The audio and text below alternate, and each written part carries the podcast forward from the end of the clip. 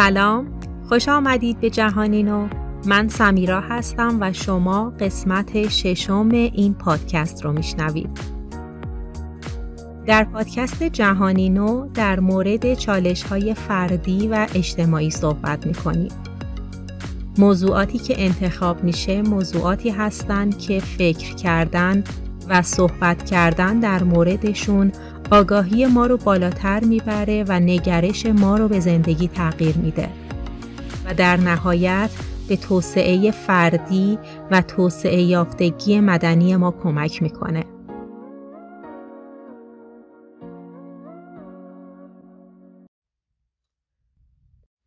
در این اپیزود می‌خوام در مورد موضوعی صحبت کنم که همه ما اون رو می‌شناسیم. مرحله ای از زندگی که اجتناب ناپذیره.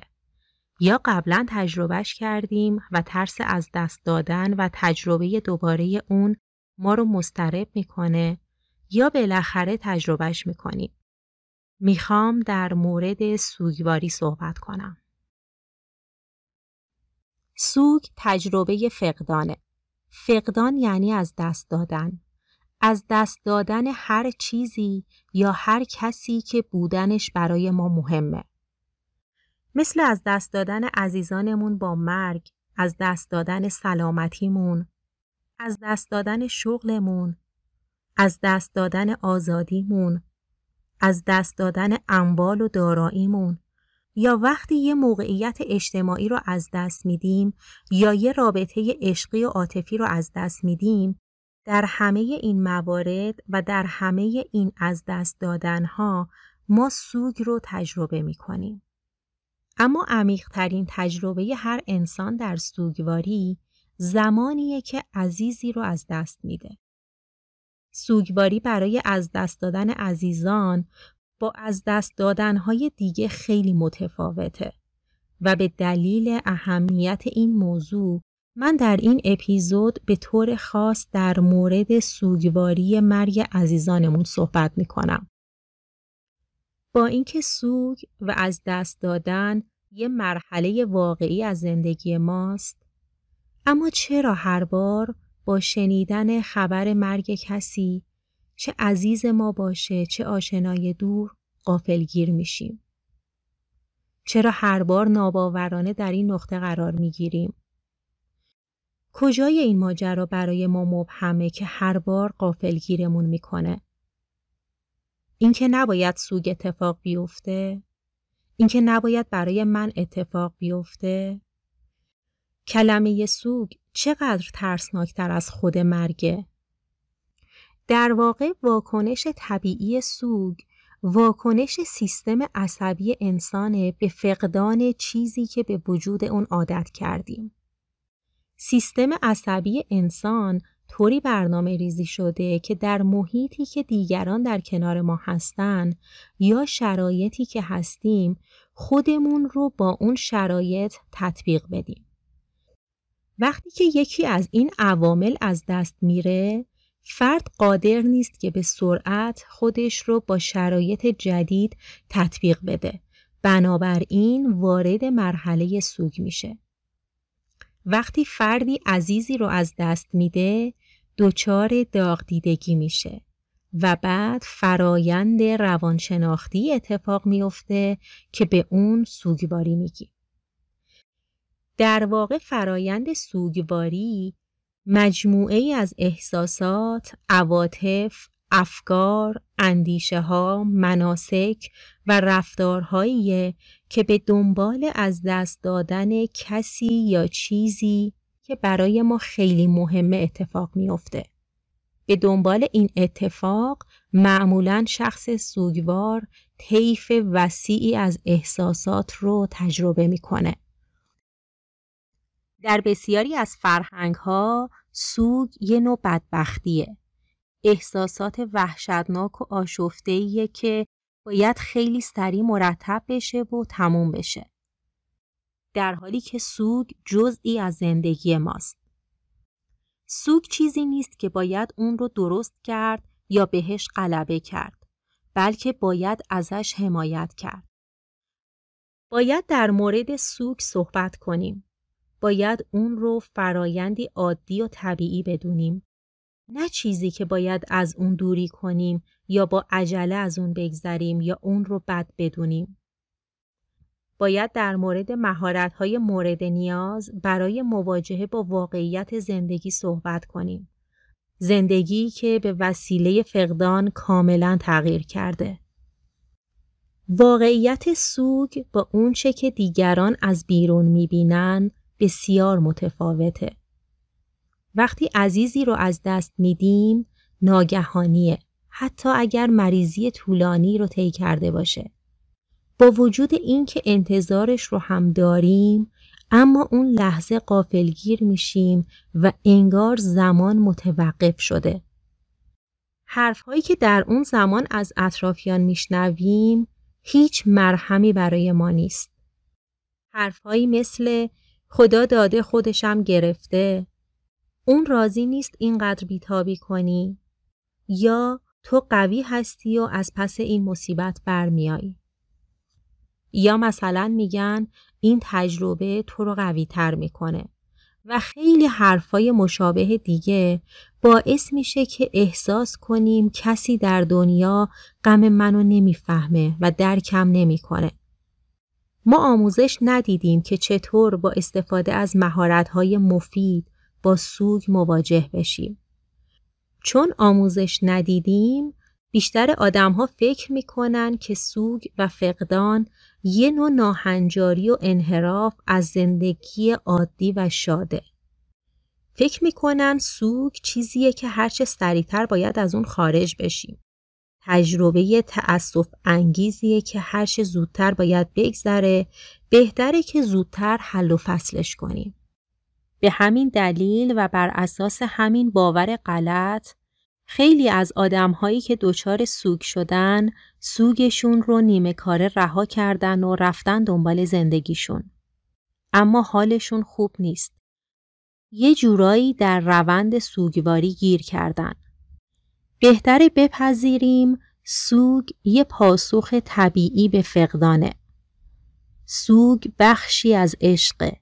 عشق به زندگی، به خود، دیگران. اگر سوگ رو بخشی از عشق بدونیم، باید با اصطلاحات آسیب شناسی در موردش صحبت کنیم. نه با امید پوچ و واهی به اینکه همه چیز خودش خوب میشه. در زمانی که سوگواریم دیگران برای اینکه سریعتر از سوگمون خلاص بشیم پیشنهادهایی رو میدن. البته که دیگران می‌خوان کمکمون کنن و می‌خوان ما زودتر به شرایط عادی زندگی برگردیم. اما چیزی که وجود داره در اون دوران در بیشتر مواقع این پیشنهادها احساس بدی رو به شخص سوگبار منتقل می‌کنه. حرفهایی که برای آروم شدن زده میشن فقط آزار میدن. در واقع در این دوران کلمات آرامبخش و خوب به طرز وحشتناکی اشتباه به نظر می‌رسن. و تأثیر برعکس می‌ذارن و شخص سوگوار رو عصبانی می‌کنن.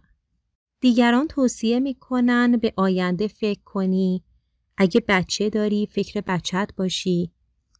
بعضی از آدمها وقتی درباره سوگ ما میشنون سعی می‌کنن با تعریف داستان سوگ خودشون با ما همدردی کنن. در مورد فقدانهای خودشون صحبت می‌کنن.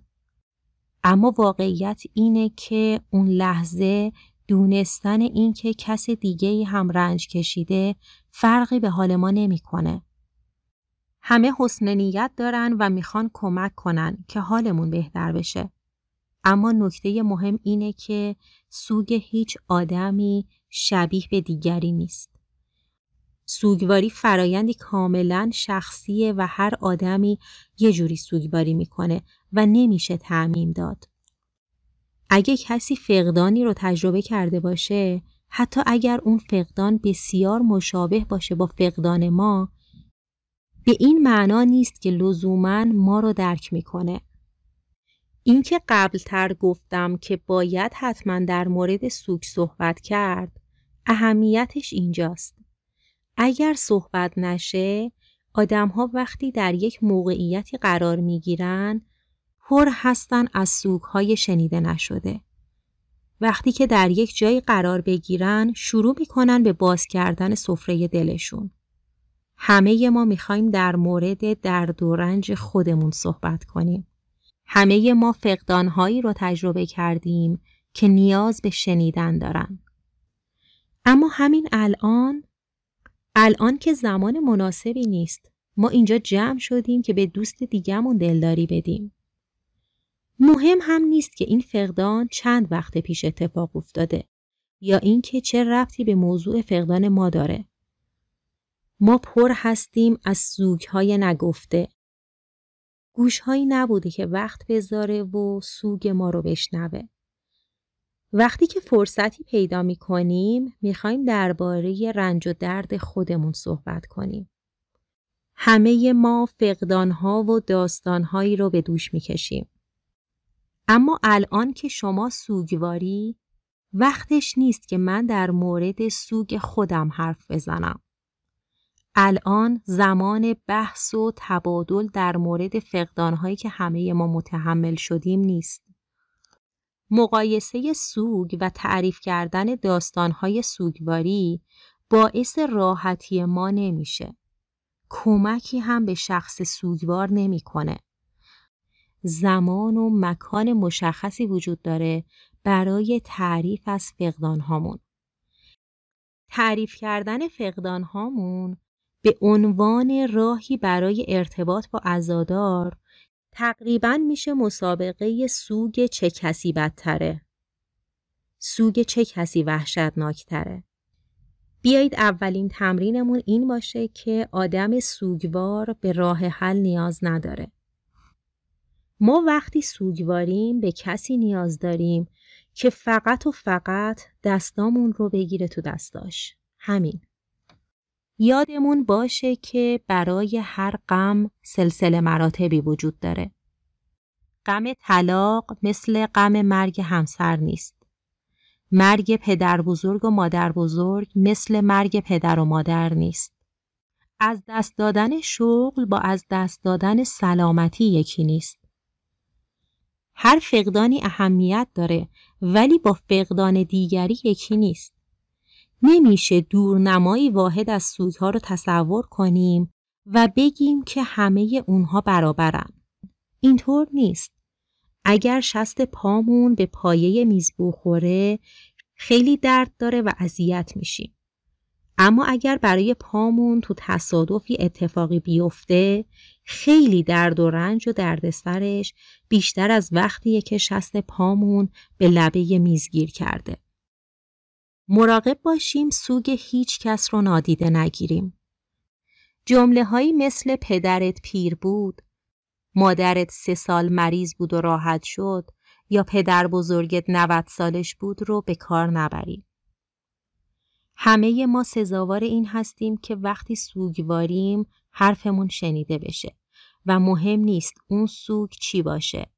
ازادار فرزند جوونمون باشیم یا ازادار مادر بزرگ 90 سالمون. بیای تمرین دوممون این باشه که به همه سوگ ها احترام بذاریم.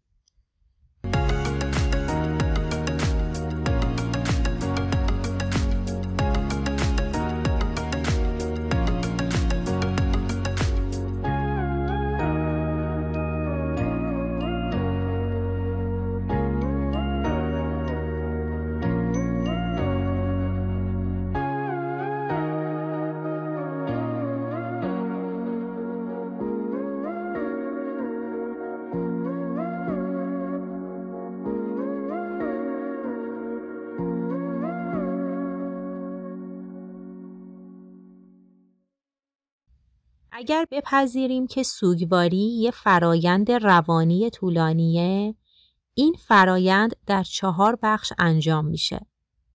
بخشی از این فرایند به صورت شخصی انجام میشه. بخش دیگرش در قالب مراسم و مناسک انجام میشه.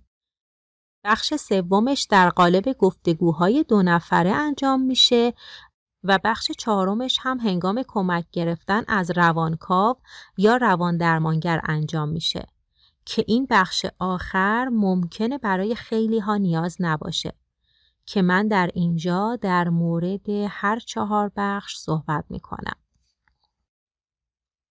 آگاهی پیدا کردن درباره مراحل سوگواری حتی برای کسانی که تا به حال این تجربه رو نداشتن هم مهمه.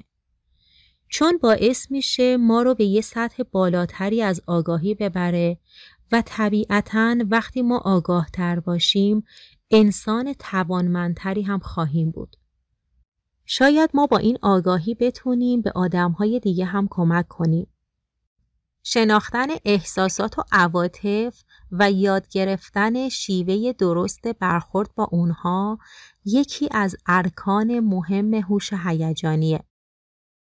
شناختن و ریشه یابی احساساتی مثل غم، درد، رنج و بازشناسایی انواع اونها و آشنایی با روش مواجهه با اونها می‌تونه سلامت روانی و آرامش خاطر افراد رو فراهم کنه. خیلی از آدمها هیچ درک واقع بینانهی از احساسات خودشون ندارن. به همین دلیل هنگام روبرو شدن با یه غم رفتارهایی انجام میدن که غم بر روی غم اضافه می‌کنه. به نظر می‌رسه که آشنایی با این موضوع از اولویت های زندگی هر انسانه. گفتم که فرایند سوگواری در چهار بخش طی میشه. اولین بخش شخصی، دومین مناسک و مراسم، سومین گفتگوهای دو نفر است و چهارمین بخش هم در مورد کسانی هستش که نیاز دارن از روانکاو یا رواندرمانگر کمک بگیرن. در مورد مرحله شخصی های مختلف و متنوعی ارائه شده. تقریبا اولین کسی که به این موضوع پرداخته فروید بوده. در سال 1917 مقاله ای با عنوان ماتم و مالی خولیا رو ارائه داد. اما یکی از معروفترین مدل ها رو روانپزشکی به نام الیزابت کوبلر راس ارائه داده. کوبلر راس در سال 1969 کتابی درباره مرگ و مردن منتشر کرد که در این کتاب این مدل رو به طور مفصل شرح داده. البته کسان دیگه بعدها مراحلی رو به مدل کوبلر راس اضافه کردند. این موارد رو من اینجا براتون نام می‌برم شک، انکار، خشم و عصبانیت، گم کردن و جستجو، عذاب وجدان، درماندگی و پذیرش. در ابتدا که با خبر مرگ عزیزی مواجه میشیم با شنیدن خبر شوکه میشیم به طوری که قادر نیستیم هیجاناتمون رو ابراز کنیم. اگه کسی اون لحظه ما رو نگاه کنه ممکنه بی تفاوت به نظر برسیم. این مرحله که بهش شک میگیم ممکنه چند دقیقه یا چند ساعت طول بکشه. اما در سوگواری بیمارگونه که در ادامه در موردش صحبت می‌کنم ممکنه فرد داغ دیده هفته ها یا ماه ها رو در این حالت بمونه. ممکنه عزیز ما سالها بیماری سختی داشته باشه اما وقتی خبر فوتش رو میشنویم دچار شک میشیم و این کاملا طبیعیه. بعد از مرحله شک مرحله انکاره. مرحله که میگیم نه امکان نداره این اتفاق افتاده باشه. نه غیر ممکنه. پدر من مادر من عزیز من نمرده. خواهش من از همه کسانی که صدای من رو میشنون اینه که وقتی عزیزی از دست میره همون لحظه همون موقع باید به نزدیکانش اطلاع بدیم. یادمه که چندین سال پیش در کارگاهی شرکت کرده بودم در مورد همین موضوع. یه خانومی تعریف می کرد که با همسر و دخترش داخل یه ماشین بودن که تصادف می‌کنن. تو اون تصادف همسر و دخترشون فوت می‌کنن و این خانم هم در بیمارستان بستری میشن. به این خانم نگفتن همسر و دخترش فوت کردن. بعد از حدود پنجاه روز که از بیمارستان مرخص میشه میارنش خونه و می‌بینه که همه مشکی پوشیدن و اونجا متوجه میشه که همسر و دخترش فوت کردن. تا اون لحظه بهش گفته بودن بیمارستان مستری هستن. این اطلاع ندادن جزء فرهنگ ماست. میگن به فلانی نگو امتحان داره. کنکور داره. تو قربت کاری از دستش بر نمیاد. اون آدم حقشه بدونه و ما وظیفمونه که بهش اطلاع بدیم. مهم نیست که چقدر اذیت میشه. اگه بعد از یه مدت یا چند ماه دیگه هم بگیم که بیشتر اذیت میشه. وقتی خبر بدیم اون آدم همون لحظه گریه می‌کنه و اگه راهش هم دور باشه با تلفن صحبت می‌کنه. الان به لطف امکانات موجود میشه تصویری صحبت کرد و اون مراحل سوگواری رو گذروند. در همون جلساتی که شرکت می کردم یه خانومی تعریف می کرد چون بیماری ام داشته بیماری پدرش رو که سرطان بوده به ایشون نگفتن و مریضی پدر رو یه مریضی معمولی جلوه دادن. بعد از حدود چهار ماه پدرشون فوت کردن. و یا خانومی که باردار بود چون بارداری سختی داشتن بیماری مادرشون رو بهشون نگفته بودن. بعد از نزدیک به سه ماه مادرشون فوت می‌کنن. ما باید حقیقت رو بگیم. اون آدم حقشه که بدونه و ما نباید این حق رو از اون آدم بگیریم. در بعضی مرگ ها انکار پررنگ تره. مخصوصا مرگ های ناگهانی. یا در بعضی خانواده ها عکس های متوفا رو جمع می‌کنن مدام به هم تاکید می‌کنن هیچکس گریه نکنه یا در مورد متوفا حرف نمی‌زنن که این هم اشتباهه. حتی به کودکان هم باید واقعیت رو گفت. نباید بهشون دروغ بگیم نباید بگیم رفته مسافرت یا برمیگرده. چون بعدش دیگه حرف هیچ کسی رو باور نمی‌کنن. دیگه دنیای واقعی رو نمی‌تونن باور کنن. بچه ها برخلاف تصور ما خیلی راحت تر مراحل سوگواری رو میگذرونن تا بزرگترها. مرحله بعد مرحله خشمه. این خشم حتی ممکنه نسبت به عزیزی که از دست رفته باشه. چرا از خودت مراقبت نکردی؟ چرا به موقع بیمارستان نرفتی؟ من که مدام بهت می‌گفتم آروم رانندگی کن که تصادف نکنی. یا کسی که بعد از سه سال پرستاری کردن از مادرش مادر فوت می‌کنه و دختر خشمگینه که چرا مامانم منو تنها گذاشت. یا خشم ممکنه نسبت به خدا باشه که خدا چقدر ظالمه که عزیز منو گرفت. خدایا چرا از من گرفتیش؟ این خشم و این رفتارها کاملا طبیعیه. این خشم ممکنه پنهان باشه، ممکن هم هست آشکار باشه. این سه مرحله شک، انکار و خشم مراحل خیلی خیلی مهمی هستند. در طی این مراحل حضور دیگران و یادآوری خاطرات شخص متوفا و صحبت کردن راجع بهش و دیدن مزارش تا حدود زیادی کمک می‌کنه به طی کردن این مراحل. یه رومانی هست به نام بیوه ها که آریل دورفمن نوشته و بهمن داروشفایی ترجمه کرده. البته چندین سال پیش این کتاب رو احمد گلشیری ترجمه کرد با نام ناپدید شدگان. یه رمان قشنگیه در مورد زنانیه که نمی‌دونن قبر همسرانشون کجاست و اعتراض می‌کنن و اعتراضشون سیاسی میشه. و خواستشون اینه که فقط می‌خوان جنازه همسرانشون رو تحویل بگیرن و مراسم تدفین برگزار کنن. کسانی که عزیزانشون رو از دست دادن و نمی‌دونن که مزارشون کجاست، کجا دفنشون کردن، اغلب در یکی از این مراحل گیر می‌کنن. بعد از این سه مرحله مرحله گم کردن و جستجو پیش میاد. در این مرحله فرد داغ دیده با عزیز از دست رفته اشتغال ذهنی داره. به اون فکر می‌کنه با خاطرات اون مشغوله انگار هنوز باور نمی‌کنه که گم شدش بر نمیگرده با وسایلاش سرگرمه و گاهی به طور گذرا احساس می‌کنه که عزیزش رو در گوشه و کنار می‌بینه و صداش رو میشنوه.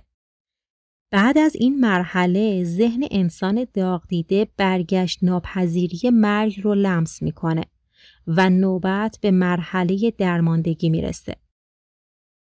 در این مرحله فرد داغ دیده به زندگی بی علاقه میشه اشتهاش کم میشه و احساس عمیق غم و اندوه می‌کنه. از هیچی لذت نمی‌بره.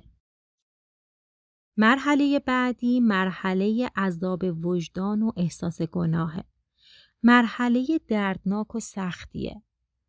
شخص سوگوار با خودش میگه اگه من برای مامانم فلان دارو رو تهیه می کردم شاید زنده بود. اگه من می بردمش بیمارستان بهتر شاید الان زنده بود. اگه من بیشتر تو خونه بودم و به پدرم می رسیدم شاید الان زنده بود. عذابهای وجدان اکثرا غیر منطقی حتی اگر منطقی هم باشن باید با یه دیدگاه دیگه بهشون نگاه کنیم. باید در موردشون صحبت کنیم. این مرحله مرحله که وقتی که میاد سراغمون اجازه زندگی کردن به ما نمیده. یکی از بدترین احساسها در فرایند سوگواری عذاب وجدانه. عین خوره روح انسان رو می‌خوره. مرحله مهم و خطرناکیه چون ممکنه شخص داغ دیده رو بکشونه به سمت افسردگی. اینجاست که باید مراقب باشیم که اگه وارد یه همچین مرحله شدیم حتما باید در مورد اون عذاب وجدان صحبت کنیم.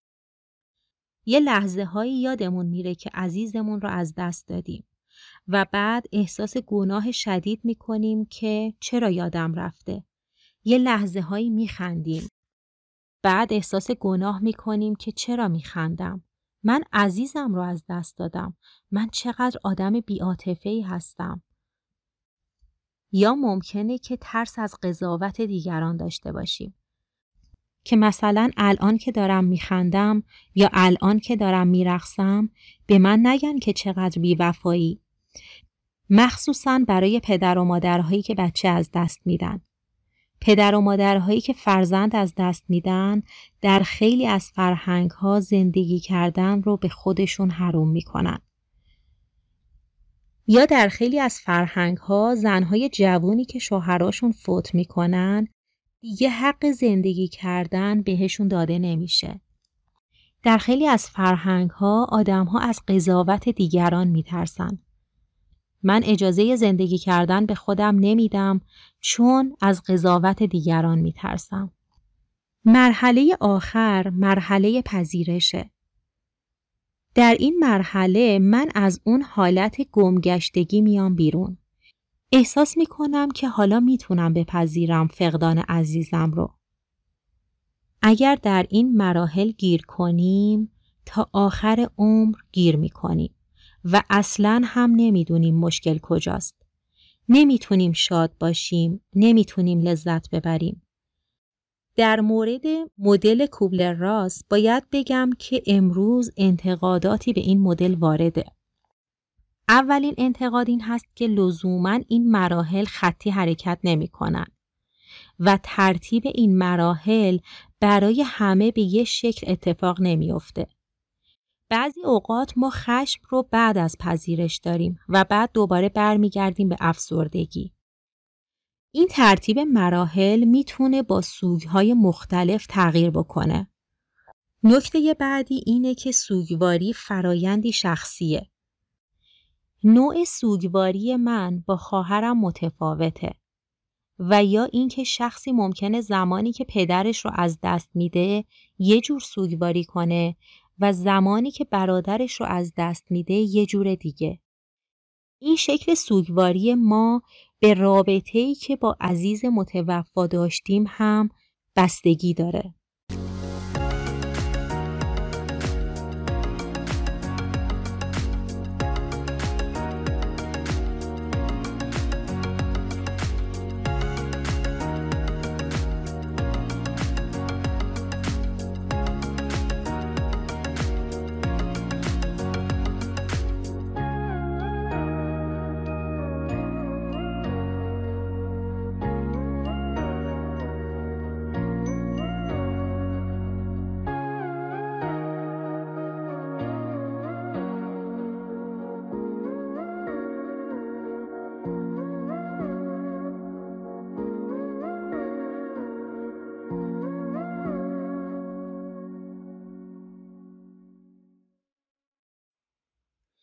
این اپیزود رو اینجا تموم می کنم.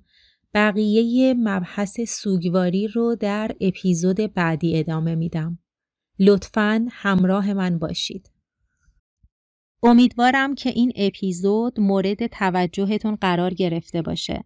شما می‌تونید از طریق صفحه اینستاگرام جهانینو و یا با ارسال ایمیل به آدرس جهانینو gmail.com با من در ارتباط باشید و نظرات و پیشنهاداتتون رو منتقل کنید.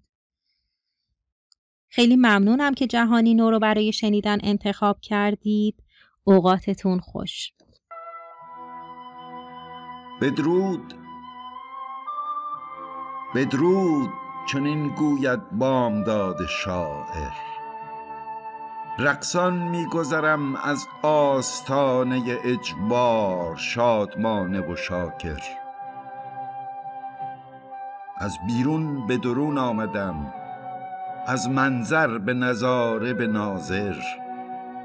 نه به هیئت گیاهی نه به هیئت پروانه ای نه به هیئت سنگی نه به هیئت اقیانوسی. من به هیئت ما زاده شدم. به هیئت پرشکوه انسان تا در بهار گیاه به تماشای رنگین کمان پروانه بنشینم. غرور کوه را دریابم و هیبت دریا را بشنوم. تا شریطه خود را بشناسم و جهان را به قدر همت و فرصت خیش معنا دهم. که کارستانی از این دست از توان درخت و پرنده و صخره و آبشار بیرون است.